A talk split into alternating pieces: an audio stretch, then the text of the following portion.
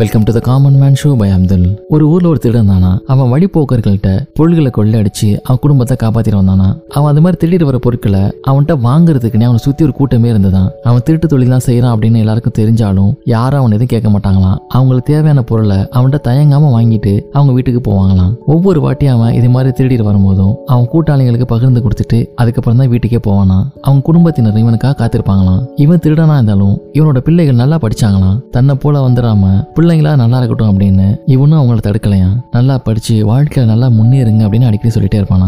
ஒரு முறை இது மாதிரி காட்டுல வழிப்பறி செஞ்சுட்டு அங்கிருந்து கிளம்பும் போது அந்த கும்பல அவனை கண்டுபிடிச்சு விரட்ட ஆரம்பிச்சதான். எல்லா திசையிலிருந்து விரட்டின அவங்கள்ட்ட தப்பிக்கிறதுக்காக ஒரு முனிவரோட ஆசிரமத்துல இவன் தஞ்சம் அடைஞ்சானா.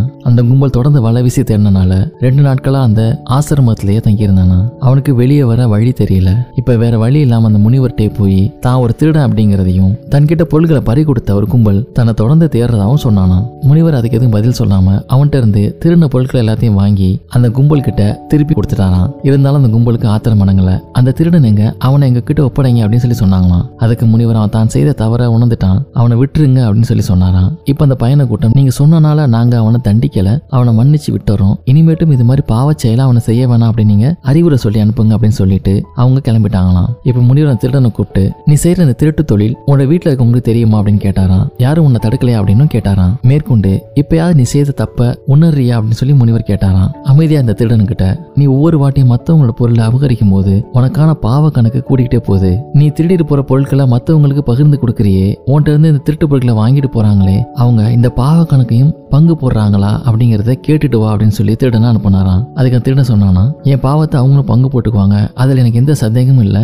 அவங்கள காப்பாத்துறதுக்காக தான் நான் தொழிலே ஈடுபடுறேன், அதனால அவங்களும் அதை ஏத்துக்குவாங்க அப்படின்னு சொல்லிட்டு நான் கேட்டுட்டு வரேன் அப்படின்னு தன் கூட்டாளிகள்ட்டையும் குடும்பத்தார்கிட்டையும் போனானா. வெறுங்கையோட வந்து அவனை பார்த்ததும் எல்லாரோட கண்கள்லையும் ஏமாற்றமா.